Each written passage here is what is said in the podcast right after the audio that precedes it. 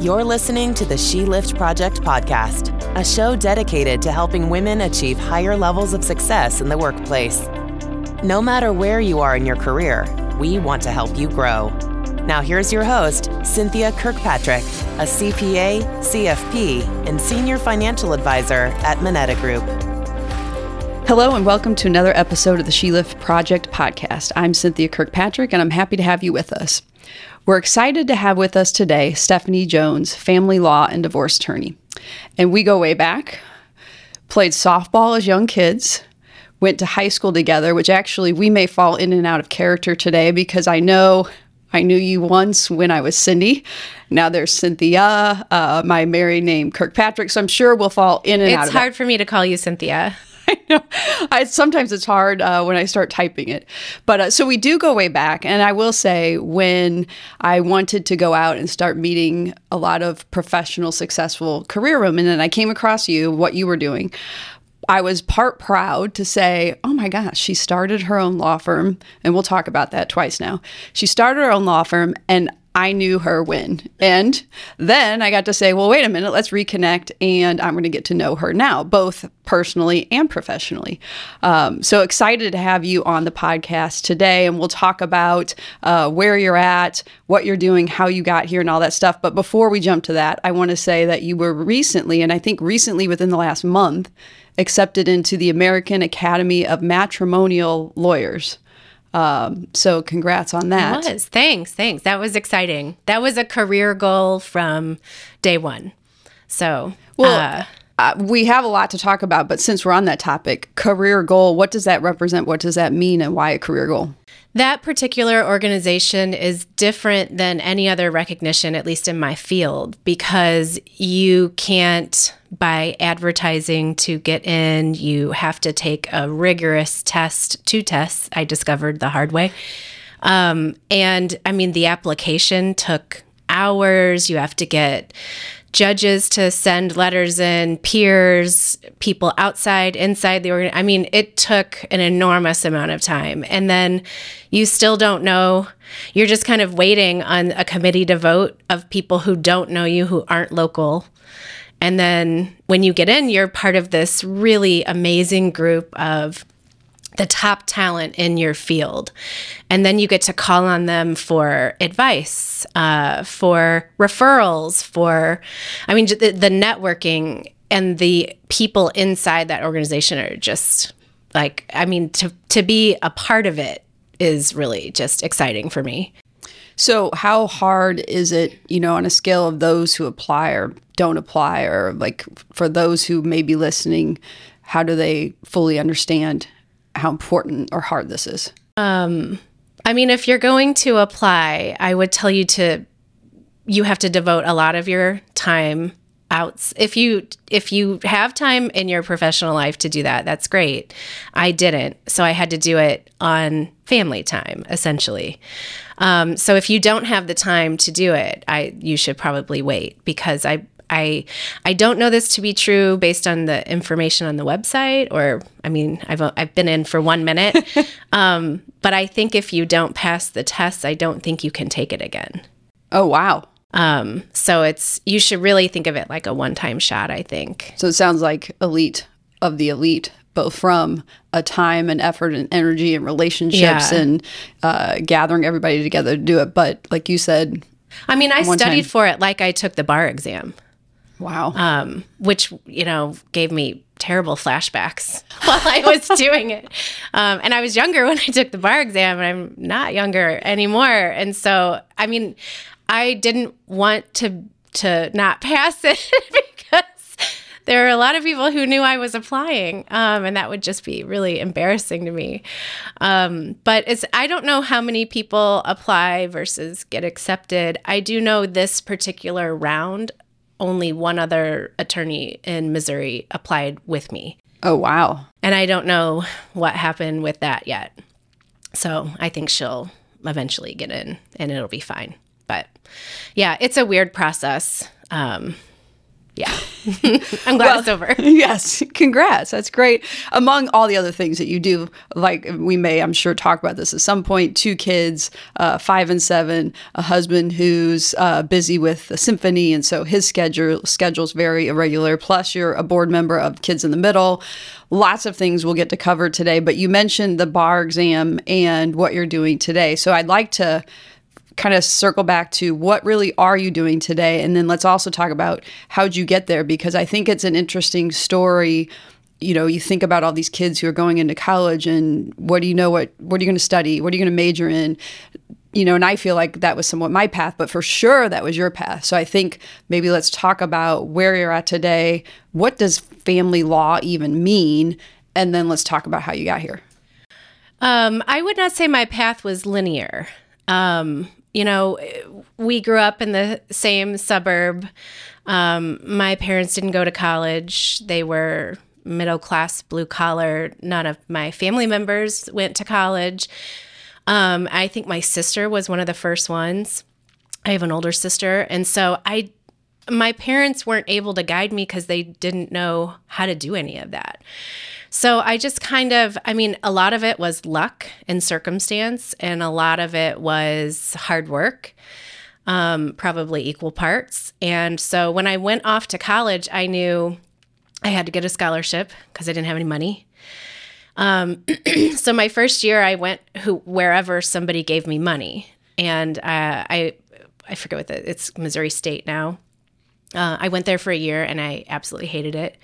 I mean, it's a very large university, and as we've talked, I'm an introvert, and so that really overwhelmed me. There were people everywhere, noise, and I just didn't like it.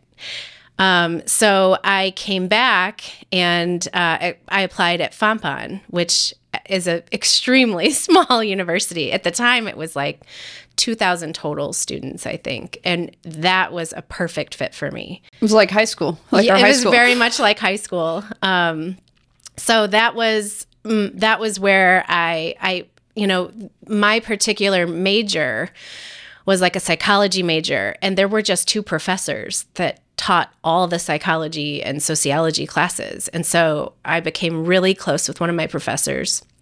And, you know, that kind of propelled me. I knew I wanted to help people, and I thought at the time I wanted to be a therapist. That was, you know, kind of my goal in high school. Like, I wanted to help other teens. I wanted to work with people who were in need. And so after I graduated with a bachelor's, I worked as a social worker for the state of Missouri in the foster care unit. I loved it for a lot of reasons, and for a lot of reasons, I figured out I was not great at it. And so I thought, I've got to move on. And so the next step in social work is you get a master's. And I looked into WashU, which had a great program, but it was like $70,000. And I thought of like, well, social workers don't make any money, and then you're going to incur all this student loan debt. So I thought, I've got to find another path. And the particular social work I did, we were in court all the time because kids were removed from their parents, and there was a legal process for that. So I got to meet a judge that left an impact on me, lawyers. And I thought, well, that's intriguing. And so I'll take the LSAT. And I took the LSAT. I mean, I didn't do it thinking really what that meant, and really what law school meant, which is probably a good thing in hindsight, because if I had known all that, I'm not sure I would have taken the next step. But so I got into SLU, so, you know, a lot of people went straight through. I didn't. I had worked for about 3 years, which gave me maturity, and I think I needed that maturity. So I knew right away I wanted to do family law, which is... It's a loose term that kind of describes anything divorce and custody related. At the time, you know, same-sex marriage didn't exist, so there was a different layer of family law regarding same-sex couples, and, you know, prenups, postnups. So it kind of it's an umbrella that covers a lot of things, and then within the umbrella, there's just some things you can specialize in more than others, but Family law is, I think other lawyers would describe it as the things they want to avoid. It's very high stress. It's a lot of emotions, lots of conflict. But it can also be, I found that it met the need for me to help people. I didn't want to go work for corporations, and young lawyers lose their lives. The beginning of their career, I had already decided I wanted a life and I didn't want to work that way. And so it worked out really well for me. I clerked during law school for a firm in town that was like a boutique firm that specialized in complex family law. So I got to learn cutting edge things that I would not have learned if I had just kind of gone to a run-of-the-mill firm. I got to, learn very complex issues, complicated estates, high net worth couples, that, what that meant in the context of family law. So you had to become an expert in a lot of different things, which I really enjoyed, because it's, you don't do the same thing at every case, every day. So that's exciting. And the family law also just, there's a ton of litigation. You're in court very early in your career. You're doing depositions very early. And for a lawyer, a lot of the lawyers that were my peers going to big firms, they didn't do that for years.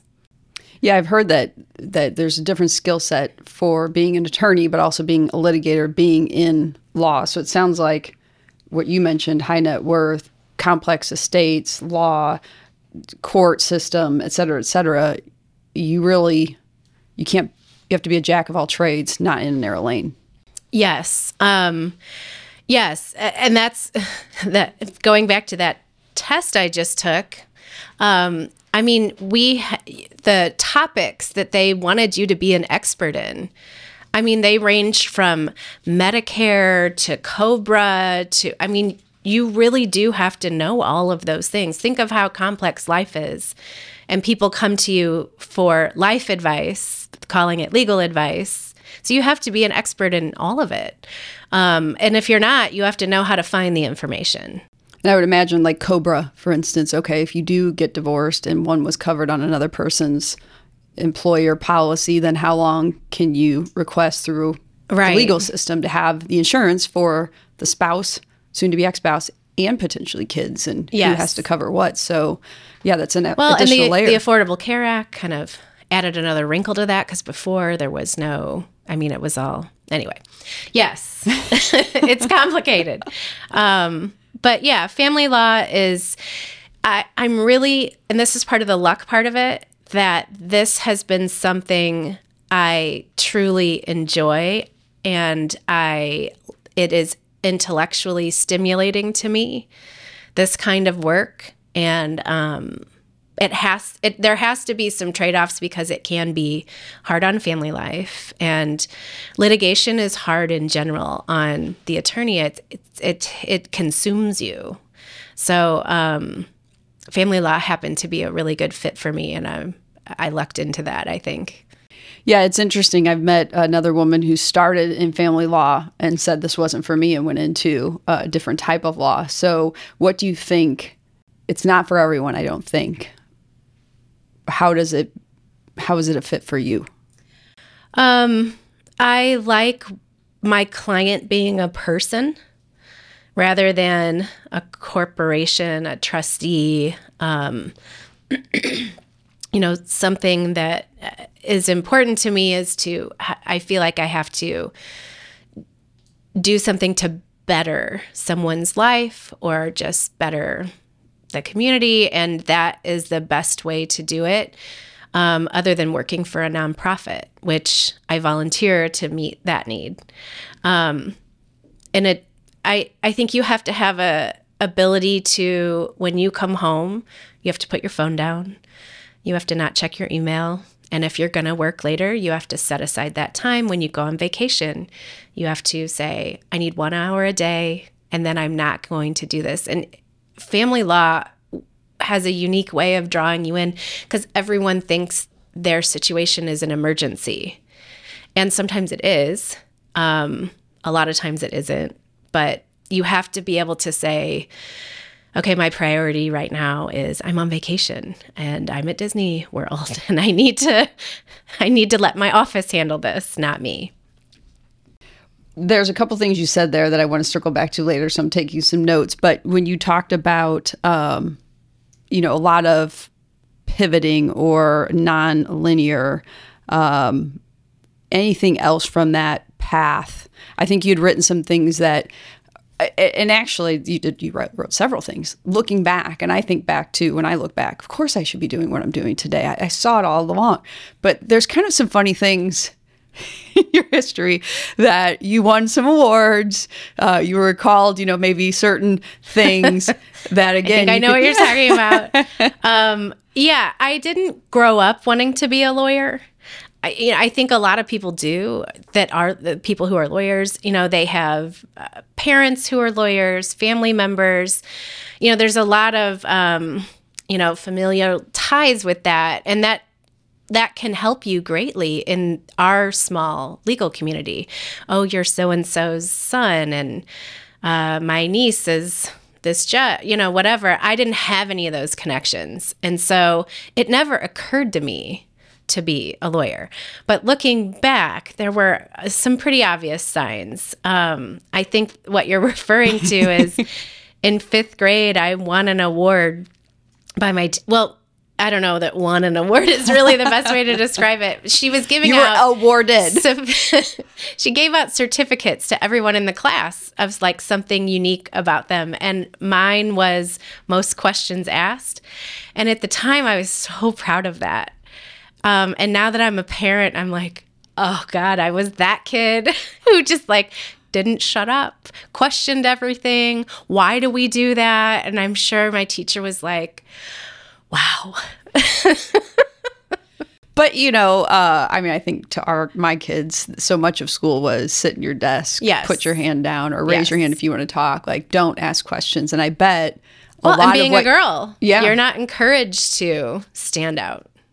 Right. You're kind of in this silo box as we yeah both sit here, part of it's the microphones, but we're used to yes being smaller. Yes.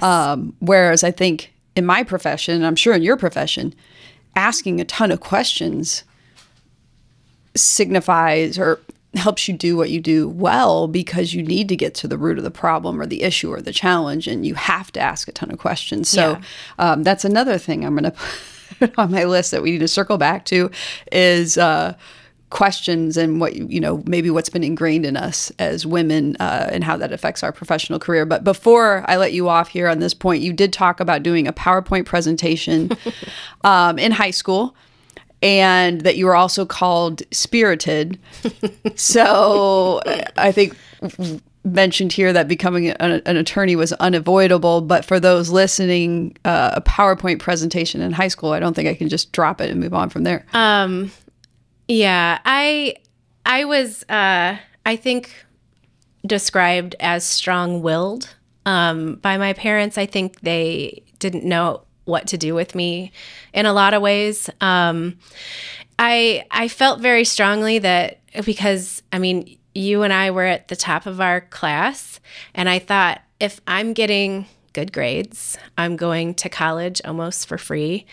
I worked all through high school. I did all the extracurricular things, and I am like a perfect child in so many ways. So as a result of that, I'm not going to have a curfew. And here are all my reasons why. And because I had the earliest curfew of all my friends. I know everyone feels that way. I don't know if that's true in hindsight. But I had to come home. What was your curfew? It was 11:30.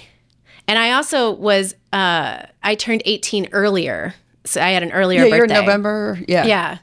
And so I drove first. So I just felt I had to come home at 11:30 and all my friends could stay out till midnight. And that just infuriated me. The half hour was so important. So I did this when I turned 18. So I was a senior, and I turned 18 very early. And I knew that gave me power. Like that made me an adult, at least in my mind. And so I made this presentation like, look, I get straight A's. I don't drink. I don't do drugs. I don't do – I go to work every weekend. I pay for my car. I pay for my clothes. I am not going to come home at 11:30. How'd that go? I won the argument. And I think it's because I exhausted them. They were just like, fine. And I was like, I'm not doing anything. I had a boyfriend. I was like at his house. It's not like I was out partying. But that just was really important to me. Like I've earned it. And so they were like, fine. So if your kids, however they could come across this years and years down the road, just exhaust her. Just exhaust them. Although you've had a lot of practice in law and in the court system, so maybe you won't be exhausted. It is a technique to exhaust someone. To wear them down. And I think that's what I did. In PowerPoint, I'm not going to say our ages, but let's just say PowerPoint back then wasn't like it is today. It was newer. Yes. It might have been new. I think yes. Things were archaic back then. Big tube computers and things. Again, not going to say our ages or what year we graduated from high school. So I think you brought up a couple of things that, again, I wrote down because I wanted to circle back to, on your path, very successful. Well, and we'll need to circle back to that. Maybe this is part of it, really. Very successful attorney in life, kids, marriage. What challenges did you face over that timeline? You talked a little bit about going back to school, but making that decision to where you are with, I guess, your second law firm-ish.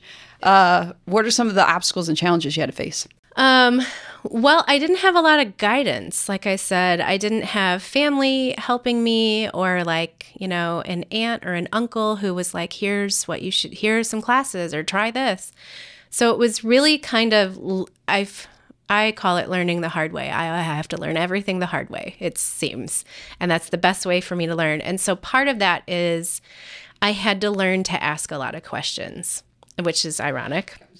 But, when you're a woman in a professional field, I'm not saying are specifically discouraged from asking questions, but you are encouraged to be quiet and be polite and be poised. And, there's, at least this might be personal to me, but asking questions conveyed that I wasn't smart. And I had to get over myself I had to ask every question. And the more questions I asked and the further I got into my career, the more I realized that that was extremely important to do, because how I process things is I process things out loud and I have to talk through it. And so doing that, I like to talk to a lot of different people to get their perspectives, because I never had an example of this is what you do, this is how you do it. And so as I'm learning, I just gathered a ton of data. So when I was trying to figure out, because I worked at that firm, they hired me out of law school, and it was an amazing place to learn and amazing place to just figure things out. And so when I was leaving that firm, I talked to basically anyone I could think of that I respected, that I knew would be private and would give me valuable advice. And so I just talked to a ton of people. And I also was trying to decide, do I want to go to another firm? Do I want to leave and start my own? Which was terrifying. And so I gathered a lot of data. And I still today continue to gather a lot of data. I don't have a partner anymore. I own the firm. And that is great in so many ways. And in many, many ways, it's lonely. I don't have anyone to walk down. I don't have a peer to go down the hall and say, what do we do here? And so data gathering for me is a necessary skill. I have business coaches, legal coaches, informal coaches. I have a lot of people within my field locally that I trust and that we bounce ideas off of, kind of like a mastermind, if you will. I have people outside of St. Louis I do that with. I when I'm trying to make a big decision, I do that a lot. And for me, that is very helpful. And it sounds like we've mentioned women. Again, you and I, both females, both in high demand, stressful careers. And so I do think there's a lot that we face that maybe others face, but there are some things that are specific to women. And something you mentioned there, a theme, was asking for help, it seems like. So you mentioned, when you're young, don't ask questions, kind of be quiet, be poised, be in your little box, don't be big and loud and obnoxious. But I think asking for help was one that always stood out to me too, because just the idea that women, girls, you should have it all together. So don't ask for help. Yeah. Well, in family law, there are a lot of female attorneys, just I think naturally. They gravitate to that more than men. And in my particular field, there were a couple of female attorneys that their style was to be very loud and be the loudest person in the room. And I knew I didn't want to do that. And I knew that just wasn't my style. It's not my natural tendency. And so how do you balance asserting yourself, getting someone to take you seriously, but also being drowned out by somebody else? And so that's a hard thing to figure out in a professional career, especially when the person who's loud has got a great reputation. People respect that person. And so you think, well, okay, should I be loud too? What do I do here? And you just being authentic, I think, is extremely important for women. It's hard to, I think, figure out early in your career when you're a woman, what kind of professional do I want to be? Do I want to model myself after someone else who is successful? Do I want to try and follow a path? And now that I'm not at the beginning of my career, gratefully, I've learned I'm happier when I'm authentic, and I'm not naturally the loudest one in the room. And I don't care about that anymore. And it's better for me to not be that way. And, figuring those things out for women. I don't think men spend nearly the amount of time thinking about it that women do. They don't have to. Yeah, it's an interesting topic, one that I've struggled with in my 40s. Probably within the last few years, just getting to where you're talking about, of intentionally or not, people telling you what you should or shouldn't be at. But at your core, you just have this gut feeling like, no, I know this is who I am. And trying to lean into it and getting over yourself, I think, was one of your things. Yeah. Being that authentic. I mean, well, trying things on, trying on, how does this feel? I think that's fine. That's part of learning and growing. Do I want to be this way? I'm going to try it out. And the answer can be no, and the answer can be yes. But I've tried on lots of different things at this point, and I had to learn it's okay that I don't wear a lot of makeup, and it's okay that I came from a blue-collar family, and it's okay that my parents aren't lawyers, and I didn't grow up and go to a private school. And I can still be successful and do those things. I don't need those things to be the person that I thought everyone needed to be professional. I don't need to. And in fact, I don't want to. I like my path. That's a lot of profound things, I think, said there. We're in our 40s now. I thought we weren't going to do that. Sorry for outing you out. I don't mind outing myself out, but sorry for outing you. Well, it's a natural thing for if we grew up together. We should clarify the record also. When you said we played softball together, I think that's a stretch. You played softball and I sat on the bench. Okay. I don't know that that's 100% It's 1,000% true. It was like, all right, we're in the 9th and we're winning. You can put her in right field. I was terrible at it. You were really great. But anyway. Oh, I don't know. It's something that filled the time in high school. I don't want people to think I think that I was as good as you. And I don't think I was that good. So I was aware. That was pretty good. Now I'm almost off my track. But where I was going was, you know, we're 40-something figuring this out. And I mean, I'll be honest, I really think I figured this out maybe in the last 2 years-ish. Yeah.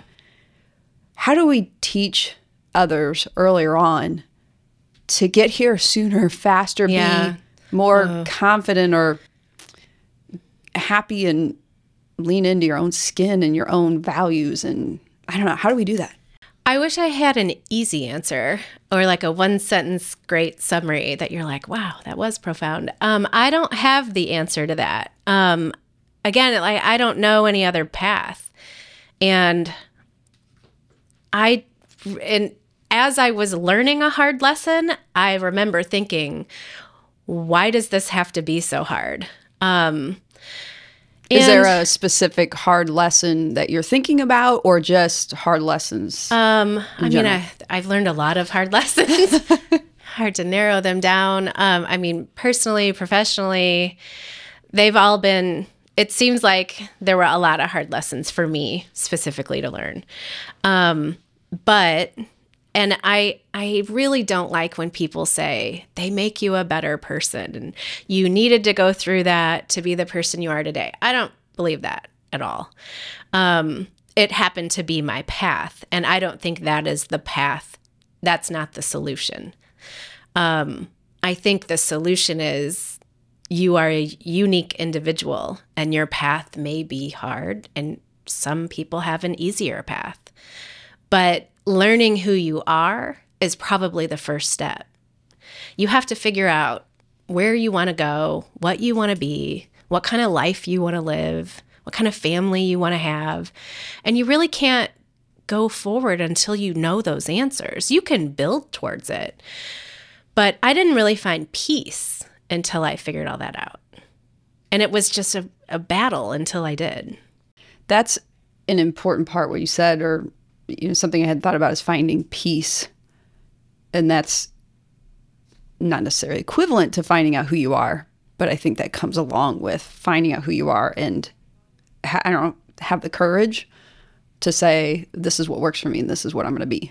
Yeah, that is really hard. It's hard because I don't like telling people no. I don't like when things aren't in harmony.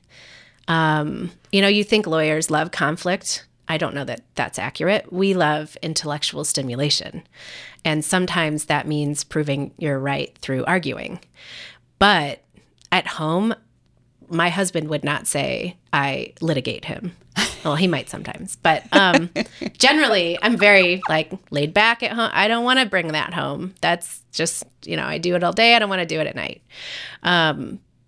It's finding your peace is really the key. And I think I'm there finally. It's been a long road, especially the last year has been really hard.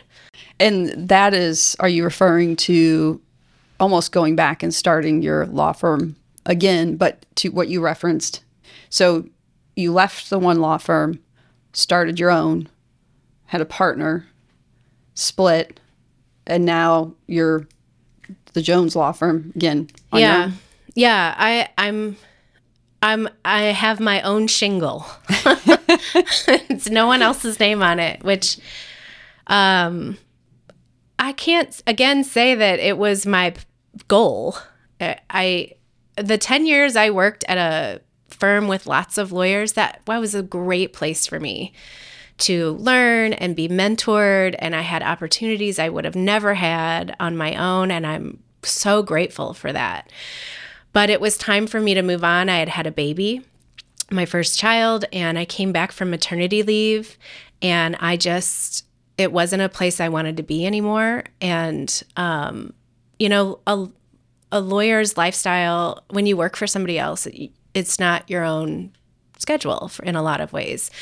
And I was a new mom, and I wanted to work when I wanted to work that suited me best. And so I left, and I had a partner, and we hung out our shingle for about 6 years. And that was an amazing learning process, because I also don't have any family members who are entrepreneurs.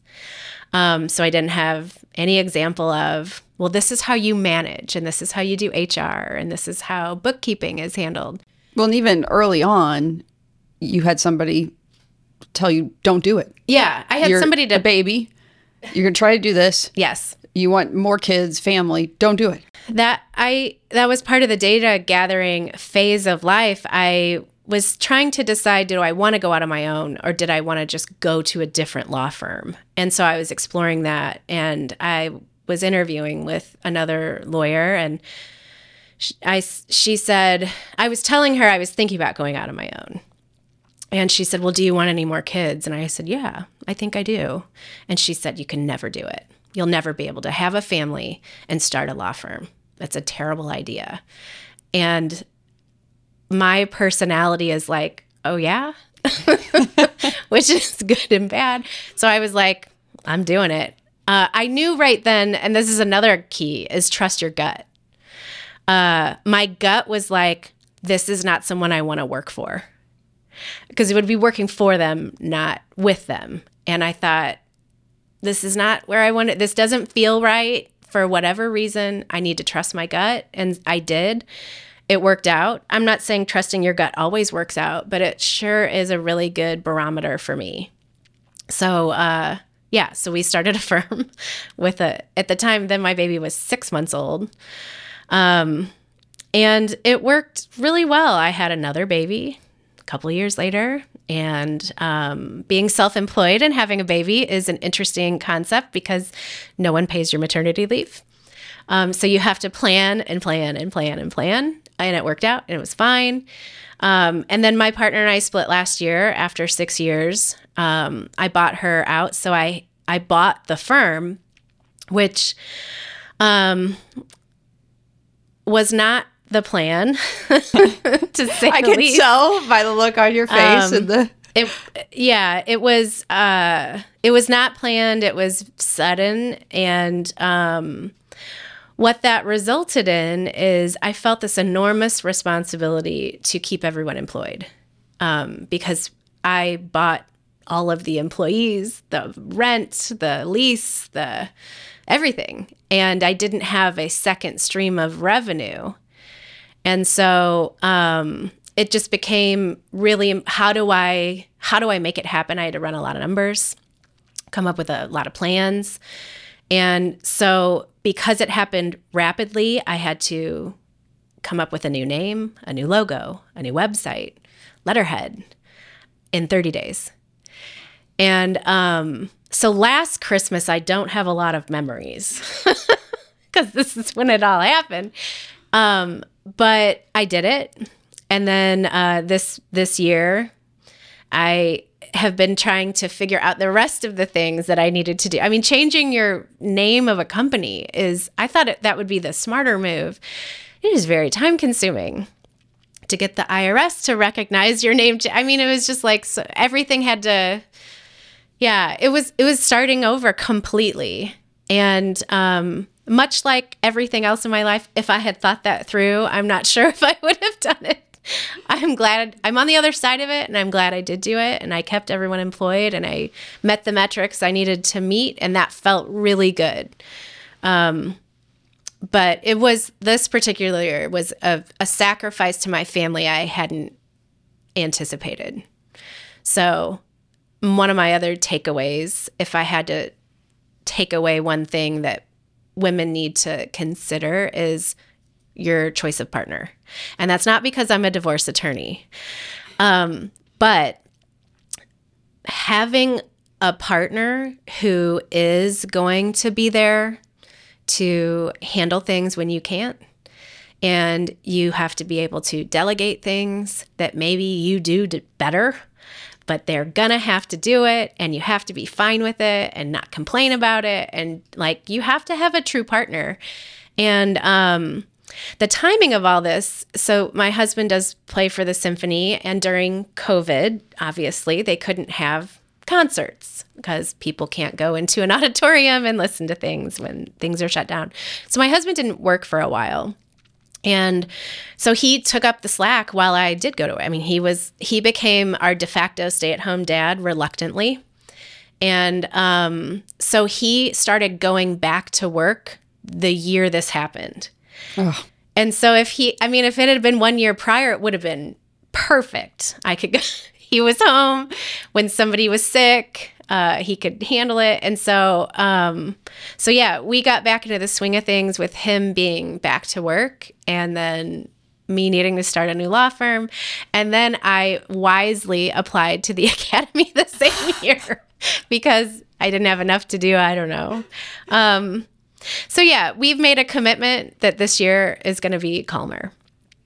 I mean, you've said, because we've talked a lot about being an attorney and all the accomplishments and things that you've done there, but also, as you mentioned, a business owner. So a lot of your history and your success, and somewhat of you just mentioned, is I don't have a syllabus in front of me. I don't have a rubric, but I know what I want, and I'm going to work hard.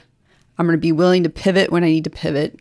We'll talk about boundaries too, because you didn't say, I don't know if you said that specifically, but you mentioned that about vacations and things, not, being on your phone all the time when you're at home.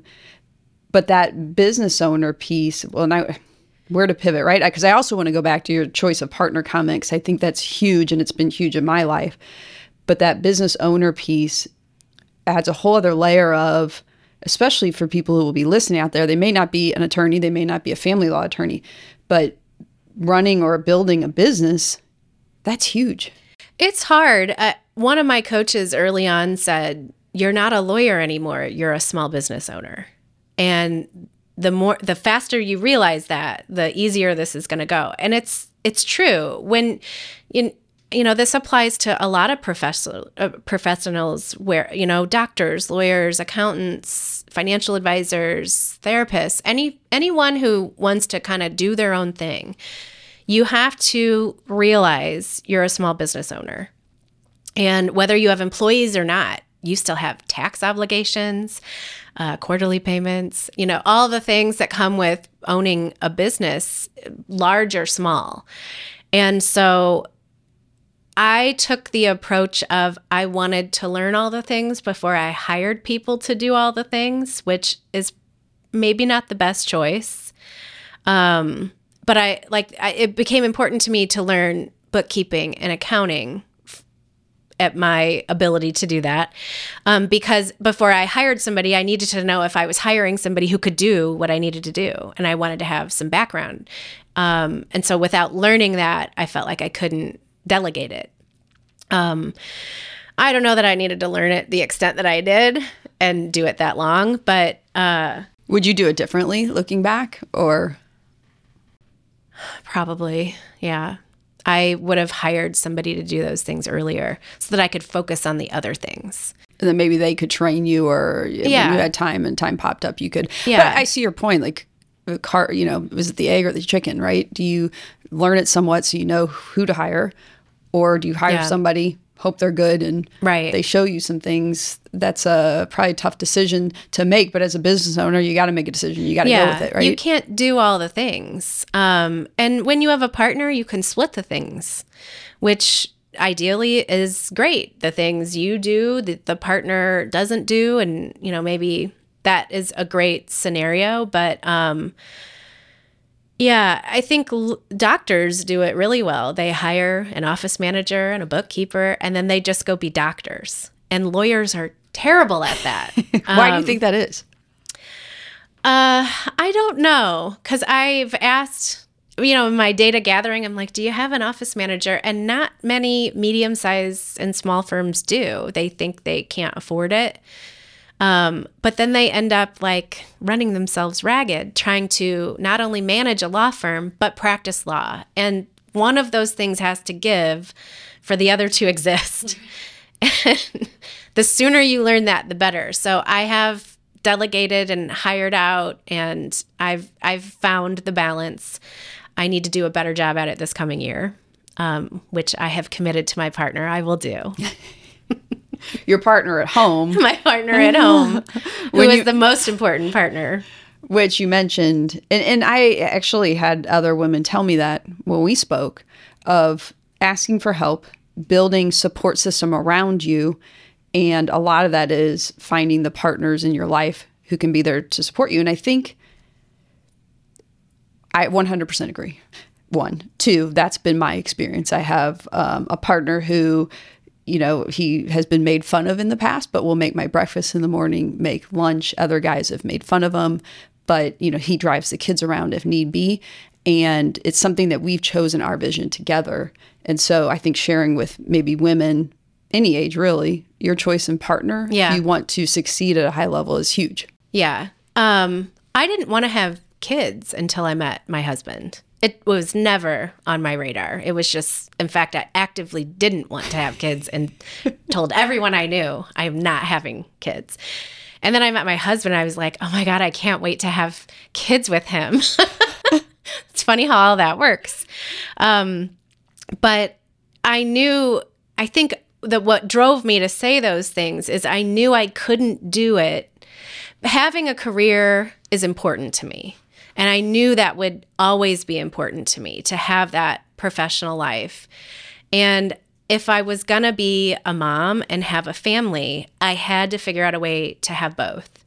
And so the key to that, in my opinion, is a partner.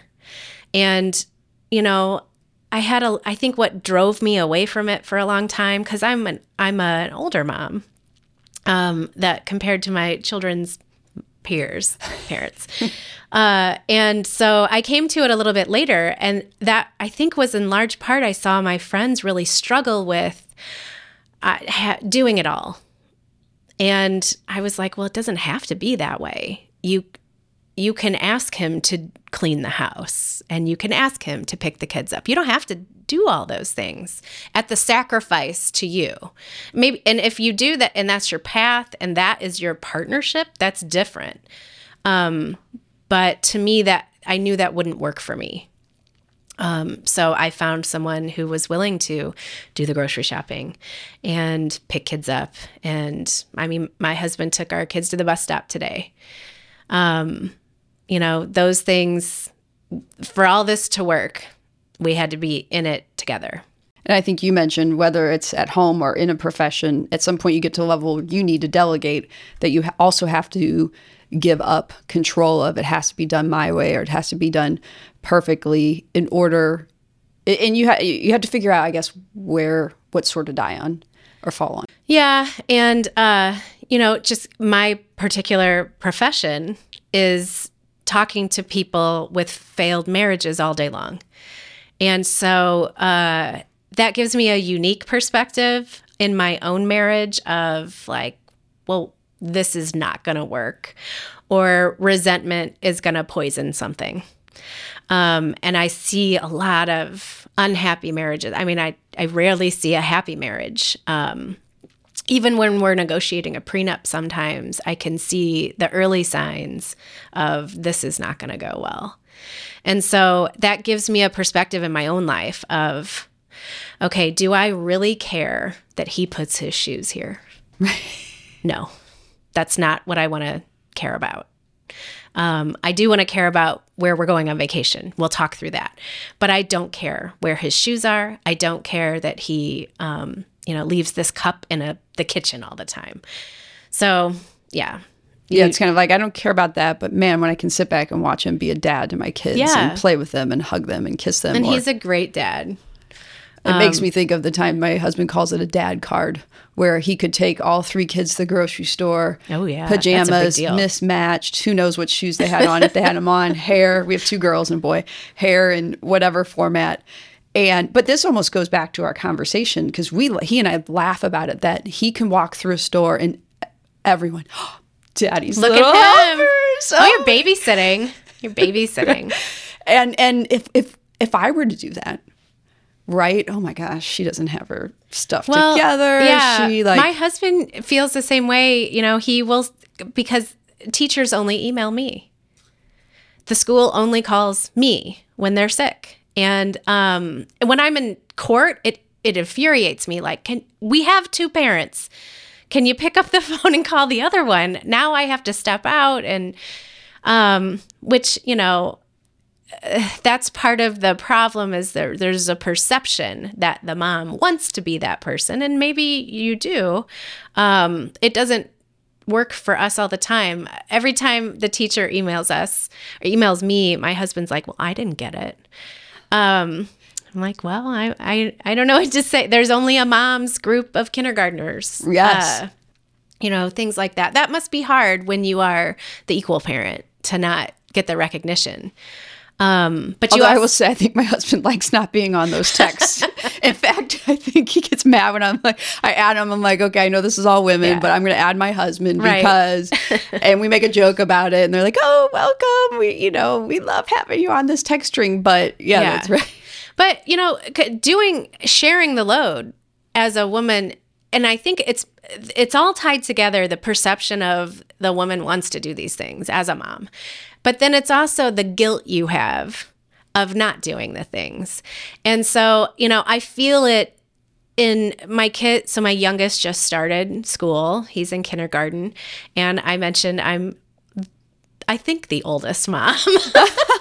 I didn't say it. I didn't ask any questions, but I suspect I'm one of the older moms. And, these moms are all going to the holiday party and the room party and going on the field trip and they're there all the time. And my son will come home and say, you weren't there. You missed the Halloween parade. And I use that opportunity for a couple of reasons. I say, well, Mommy had to work today. And it was important for me to work because I am working to help other people. And so I couldn't do that for you today. But one of the advice from another woman I got early on was, you're not going to do all the things. You're not going to be able to pick one thing and do that all the time, and that's what they'll remember. That lawyer told me that, and she said, I never miss the first day of school. I drop off, I pick up, and we go and do something fun, and that was I never missed that. I picked that. And I thought, yeah, you can't do all the things. I'm not going to be able to go on the field trips. I'm not going to be at the party that is this week. So I'm going to pick something else that I do. And, that's an activity. My daughter is into ballet. I like to go get the ballet stuff and help her pick out the color tights and things like that. That is my thing with her. My son and I build Legos. You got to pick and choose your things that are meaningful and let go of the guilt that you're not there. I think that's important. Actually, I'm thinking, wow, that's great at home. So many of this transcends or moves over to business too, right? Lose the guilt. You can't be everything. You can't do everything perfectly. You need to find great partners. You need to trust your gut. Pick those things. Do them consistently. Be authentic about it. And what I found similar to myself, right, that the school calls, emails, texts you. If there's a birthday party invite, it comes to you. If it's a dress down day or they have to wear a certain spirit. Oh my gosh, I miss the spirit days all the time. It's you. So one, the things we need to get over, right? So let's be able to delegate. There's partners in this. As the kids get old enough, my kids now, it's on you. You're told at school multiple times, you're a fifth grade and above, you manage it. I'm going to try to let the guilt go. So some of that's myself, right? Yeah.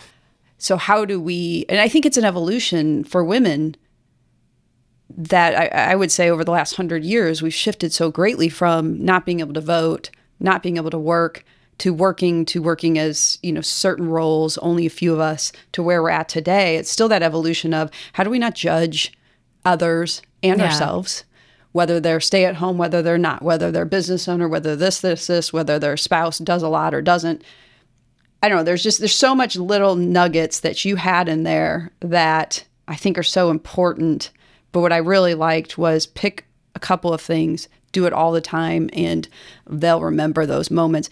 Your answer to your son, what I liked there wasn't, I have to work to put food on the table, or have to do this. I didn't want him to think that I was going somewhere I didn't want to be, and then I still chose to go there instead of being with him.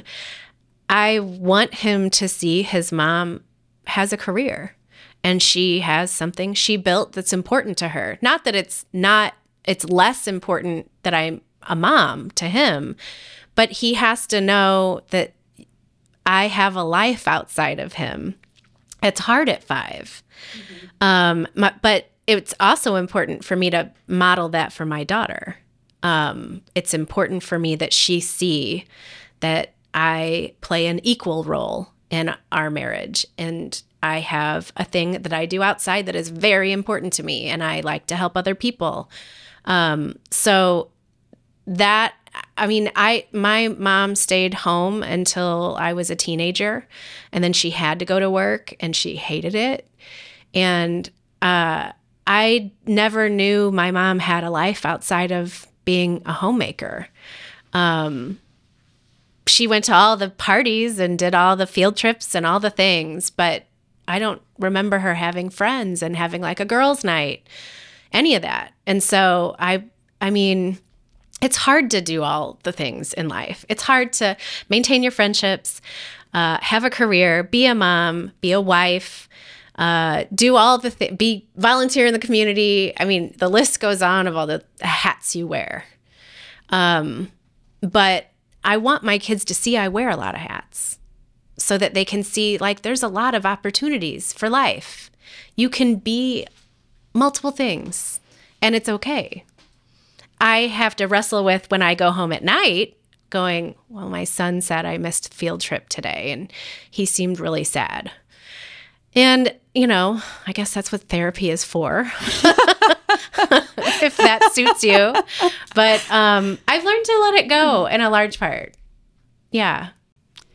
Yeah, it's sometimes it's just us training ourselves. Yeah, because as you mentioned before, no matter career, spouse, not spouse, how the partnership works at home, how it works in business, there's not one that's bad or good or wrong.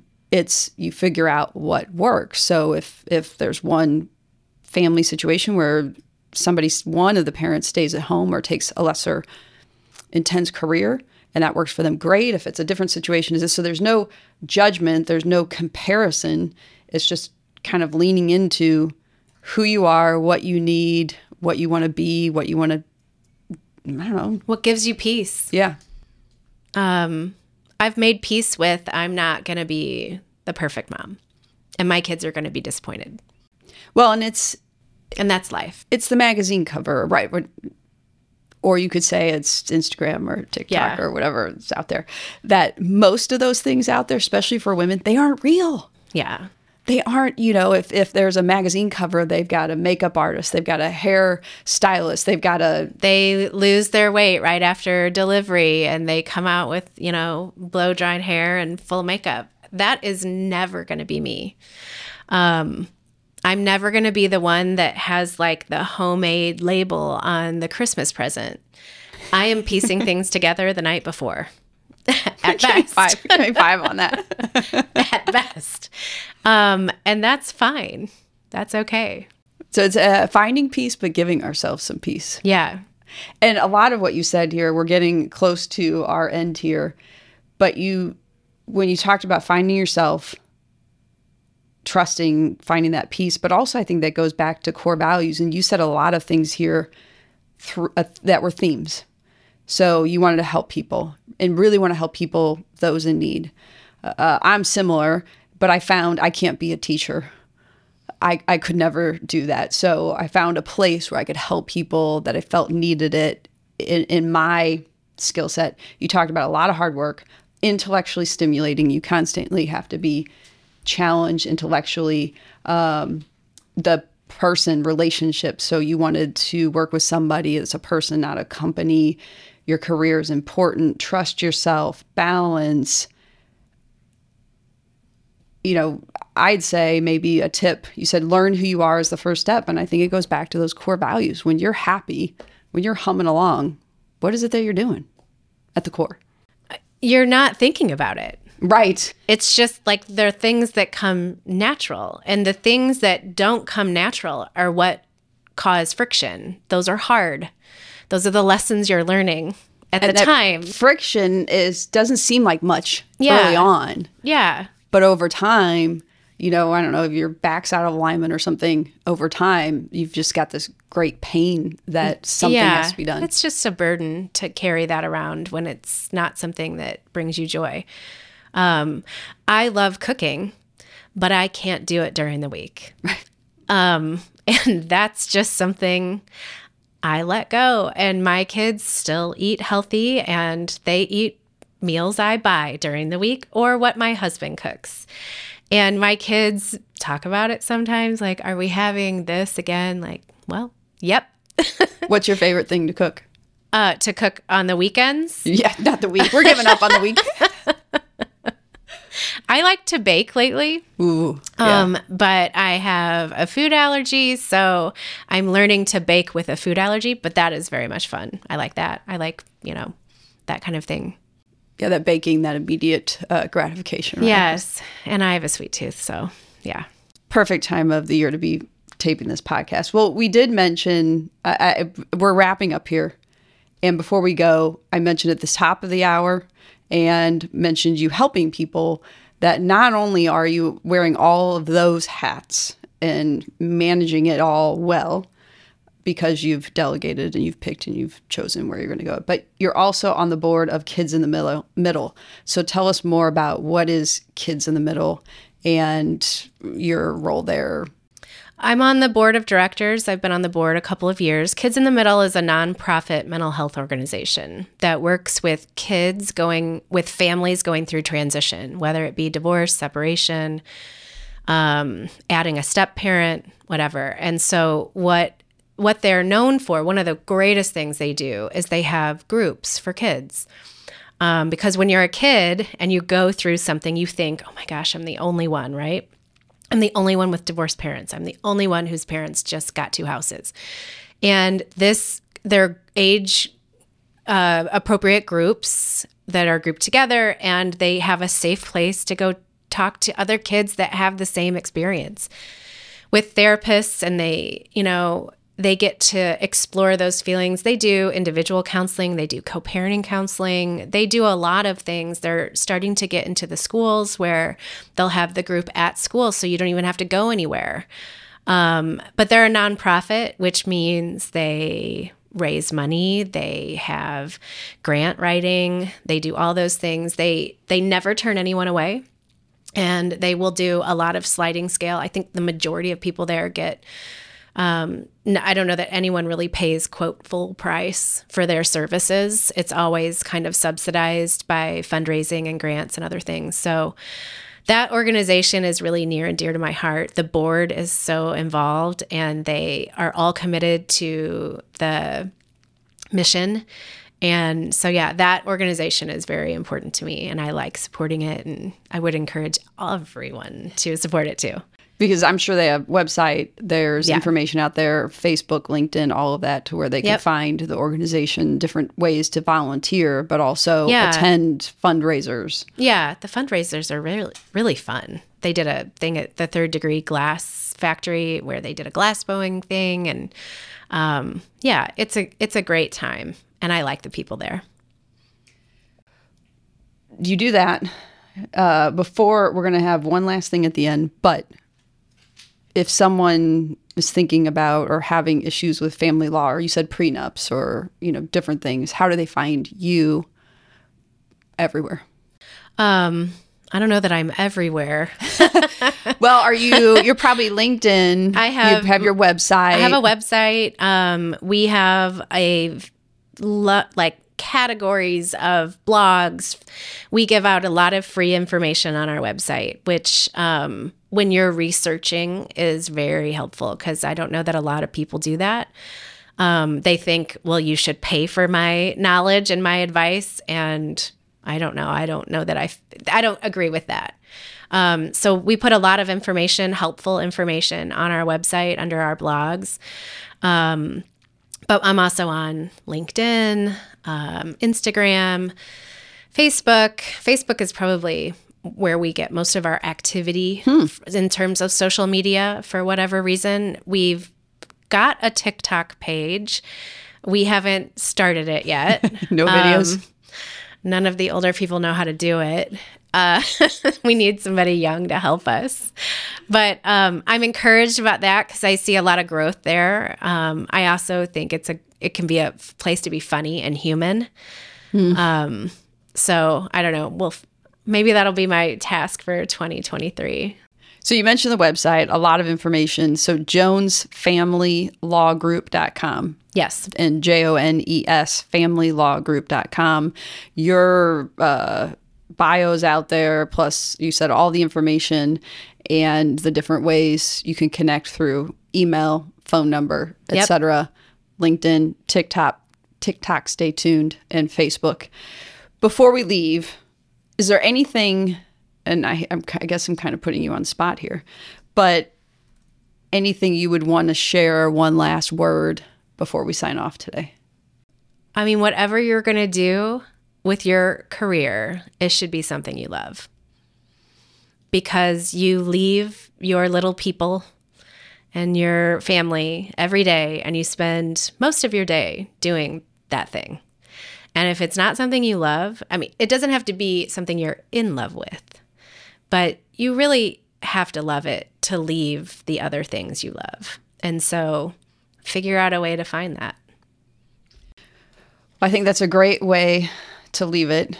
And I thank you for coming here today, and your partner for taking your kids to the bus stop to allow you to get here as they asked, and for sharing your story and all the tidbits and information, because I do think, you know, the more we talk about it, the more we share, the more somebody out there will connect and be able to find their true selves and passion and success much earlier on. I'm also going to leave this out there that if anyone wants to call me for advice and data and what do you think, I love mentoring. So ask me to lunch or happy hour. I've done the happy hour thing. It's been good. All right. Like happy hour. Yeah. All right, Stephanie. Well, thank you for joining us today. And thanks for inviting me. This has been a lot of fun. A lot of fun. This concludes another episode of the SheLift Project podcast. To hear more episodes of the show, subscribe wherever you get your podcasts. And to learn more about our mission of helping women reach higher levels of success, visit SheLiftProject.com and sign up to receive the latest news, ebooks, videos, and more.